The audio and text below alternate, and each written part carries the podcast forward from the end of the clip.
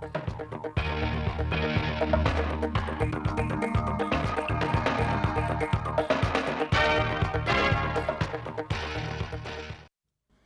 kính chào quý vị và các bạn đến với bản tin thời sự 16 giờ ngày 18 tháng 11 năm 2021 của Đài Phát thanh và Truyền hình Thanh Hóa. Chương trình đang được thực hiện trực tiếp trên sóng FM tần số 92,3 MHz. Sáng nay, đồng chí Lại Thế Nguyên, Phó Bí thư Thường trực Tỉnh ủy, Trường đoàn đại biểu Quốc hội tỉnh cùng với đại biểu Cầm Thị Mẫn, đại biểu Quốc hội chuyên trách và đại biểu Phạm Thị Xuân, thư ký Tòa án nhân dân huyện Quan Hóa đã tiếp xúc cử tri bằng hình thức trực tuyến với cử tri các huyện Quan Hóa, Quan Sơn, Mường Lát, Lan Chánh, Bá Thước, Ngọc Lặc, Thường Xuân, Cẩm Thủy. Tại buổi tiếp xúc, cử tri các huyện Quan Hóa, Quan Sơn, Mường Lát, Lang Chánh, Bá Thước, Ngọc Lặc, Thường Xuân, Cẩm Thủy có những ý kiến kiến nghị liên quan đến triển khai phát triển kinh tế xã hội, ổn định đời sống người dân như đề nghị nhà nước cần có chính sách hỗ trợ phát triển vùng đệm các khu rừng đặc dụng, quan tâm ổn định sản xuất đồng bào mông, tăng định biên cán bộ công chức cho xã loại 3, quan tâm đến các hộ sống ở khu vực có nguy cơ sạt lở cao, quan tâm hỗ trợ xây dựng cơ sở hạ tầng đường giao thông, trường học, trạm y tế cho các xã, khu dân cư đặc biệt khó khăn. Tiếp tục quan tâm thực hiện chính sách bảo hiểm y tế cho người dân tộc thiểu số và người dân tộc kinh sống lâu năm ở vùng khó khăn khu vực miền núi. Đầu tư các công trình nước sạch và có giải pháp tạo sinh kế và an toàn cho các hộ dân sống gần các lòng hồ thủy điện. Cùng với đó, cử tri đề nghị giải quyết vấn đề ô nhiễm môi trường trên sông, điểm giáp danh giữa tỉnh Thanh Hóa và tỉnh Hòa Bình và điều chỉnh một số tiêu chí trong xây dựng nông thôn mới, nông thôn mới nâng cao để phù hợp với điều kiện ở khu vực miền núi cao. Thay mặt các đồng chí, đồng chí Lại Thế Nguyên, Phó Bí thư Thường trực tỉnh ủy, trường đoàn đại biểu Quốc hội, trân trọng cảm ơn tình cảm và đánh giá cao ý kiến phát biểu của cử tri tại các điểm cầu và khẳng định đây là những ý kiến tâm huyết, thiết thực, phản ánh những vấn đề mà thực tiễn cuộc sống ở cơ sở đang đặt ra. Đoàn đại biểu Quốc hội tỉnh sẽ phản ánh trung thực đầy đủ ý kiến cử tri đến Quốc hội, các cơ quan của Quốc hội, chính phủ, bộ, ngành trung ương xem xét và giải quyết. Những vấn đề thuộc thẩm quyền của tỉnh, của huyện sẽ được đoàn chuyển đến các cơ quan của tỉnh, của huyện để tập trung chỉ đạo và xem xét giải quyết. Hôm nay, Ban tuyên giáo Trung ương phối hợp với Ban tuyên giáo tỉnh ủy Thanh Hóa tổ chức hội nghị báo cáo viên Trung ương tháng 11 năm 2021 bằng hình thức trực tuyến tại 48 điểm cầu của các địa phương đơn vị trên địa bàn tỉnh. Đồng chí Đào Xuân Yên, Ủy viên Ban Thường vụ Trưởng Ban tuyên giáo tỉnh ủy dự và phát biểu chỉ đạo hội nghị. Tại hội nghị, các báo cáo viên đã được nghe đại diện Bộ Y tế trình bày chuyên đề tình hình dịch COVID-19 trên thế giới và Việt Nam thời gian gần đây, dự báo tình hình và nhiệm vụ công tác tuyên truyền phòng chống dịch COVID-19 trong thời gian tới. Đại diện Bộ Tài nguyên và Môi trường trình bày chuyên đề quan điểm chủ trương của Đảng trong văn kiện Đại hội 13 về bảo vệ môi trường, một số khuyến nghị về bảo vệ môi trường nông thôn hiện nay. Phát biểu tại hội nghị, đồng chí Đào Xuân Yên, trưởng ban tuyên giáo tỉnh ủy khẳng định công tác truyền thông phòng chống dịch COVID-19 và bảo vệ môi trường là hai nội dung được cấp ủy chính quyền tỉnh Thanh Hóa rất quan tâm và luôn có chỉ đạo quyết liệt sát sao. Đồng chí yêu cầu trên cơ sở tiếp thu các nội dung thông tin tại hội nghị, các báo cáo viên đội ngũ cán bộ tuyên giáo các cấp trong tỉnh tiếp tục tuyên truyền sâu rộng có hiệu quả công tác phòng chống dịch COVID-19 trong tình hình mới, đảm bảo thực hiện tốt mục tiêu kép vừa phòng chống dịch bệnh vừa phát triển kinh tế xã hội, tiếp tục quan tâm đẩy mạnh tuyên truyền nâng cao nhận thức về công tác bảo vệ môi trường đến cán bộ đảng viên và nhân dân. Đồng chí trưởng ban tuyên giáo tỉnh ủy cũng lưu ý đội ngũ báo cáo viên, tuyên truyền viên làm tốt hơn công tác tham mưu cung cấp xử lý thông tin, đặc biệt với những thông tin quan trọng được dư luận xã hội quan tâm. Hôm nay, Thiếu tướng Lê Quốc Hùng, Ủy viên Trung Đảng, Thứ trưởng Bộ Công an đã chủ trì hội nghị trực tuyến với công an các tỉnh, thành phố, sơ kết 7 tháng thực hiện đợt cao điểm tuyên truyền kiểm tra về phòng cháy chữa cháy đối với khu dân cư, hộ gia đình, nhà để ở kết hợp sản xuất kinh doanh – Dự tại điểm cầu tỉnh Thanh Hóa có Thiếu tướng Trần Phú Hà, Ủy viên Ban Thường vụ tỉnh ủy, Giám đốc Công an tỉnh và Công an các huyện, thị xã, thành phố. Từ ngày 15 tháng 4 đến ngày 15 tháng 11 năm 2021, cả nước vẫn xảy ra 1.218 vụ cháy, làm 46 người bị chết, 58 người bị thương, thiệt hại về tài sản ước tính khoảng 120 tỷ đồng. Trong đó có 467 vụ cháy tại nhà ở kết hợp sản xuất kinh doanh, làm chết 38 người, bị thương 14 người. Riêng tại tỉnh Thanh Hóa đã xảy ra 5 vụ cháy tại nhà ở kết hợp sản xuất kinh doanh, không có thiệt hại về người.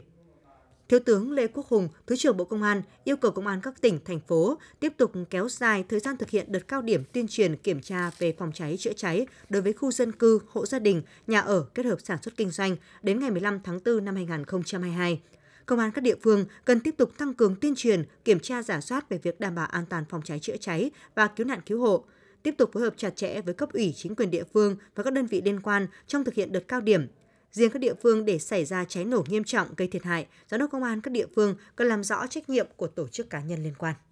Ủy ban nhân dân tỉnh Thanh Hóa vừa có công văn gửi Sở Văn hóa Thể thao và Du lịch, Sở Tài chính, Trung tâm Bảo tồn di sản Thành Nhà Hồ về việc dừng tổ chức các hoạt động kỷ niệm 10 năm Thành Nhà Hồ được UNESCO công nhận di sản văn hóa thế giới. Theo kế hoạch, các hoạt động kỷ niệm 10 năm Thành Nhà Hồ được UNESCO công nhận là di sản văn hóa thế giới gồm trưng bày triển lãm di sản văn hóa vùng đất Tây Đô với chủ đề Kinh thành Tây Đô lịch sử và văn hóa và hội thảo khoa học 10 năm nghiên cứu bảo tồn và phát huy giá trị di sản Thành Nhà Hồ, dự kiến tổ chức vào ngày 23 tháng 11 năm 2021. Tuy nhiên, căn cứ tình hình thực tế và sau khi xem xét đề xuất của Sở Văn hóa Thể thao và Du lịch, Chủ tịch Ủy ban dân tỉnh đồng ý dừng việc tổ chức các hoạt động này.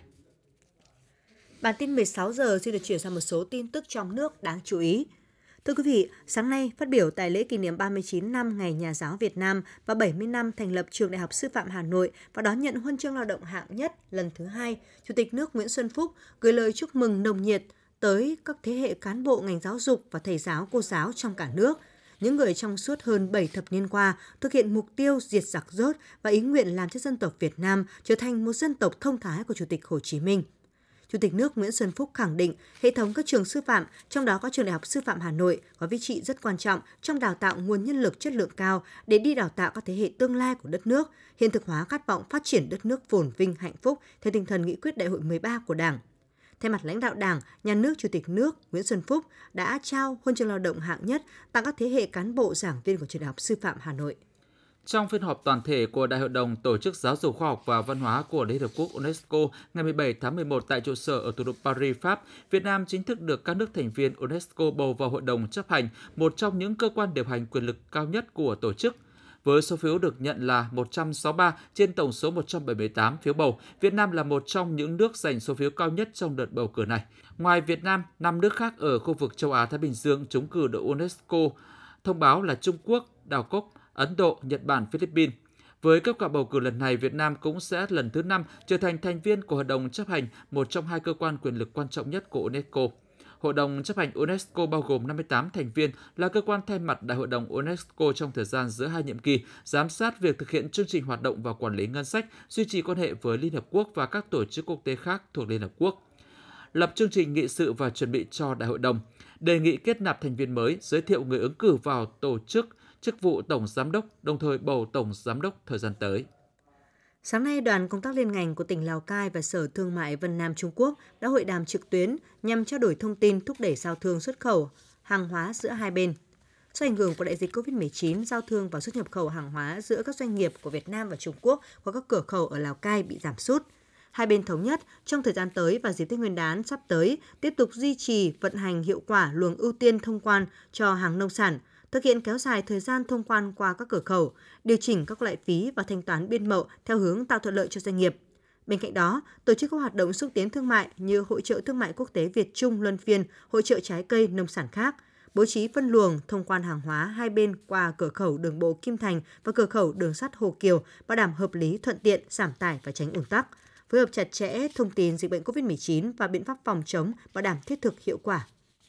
Sáng nay tại Việt Nam, Quốc tự Ban trị sự Giáo hội Phật giáo Việt Nam Thành phố Hồ Chí Minh tổ chức đại lễ kỳ siêu cho các nạn nhân mất vì Covid-19.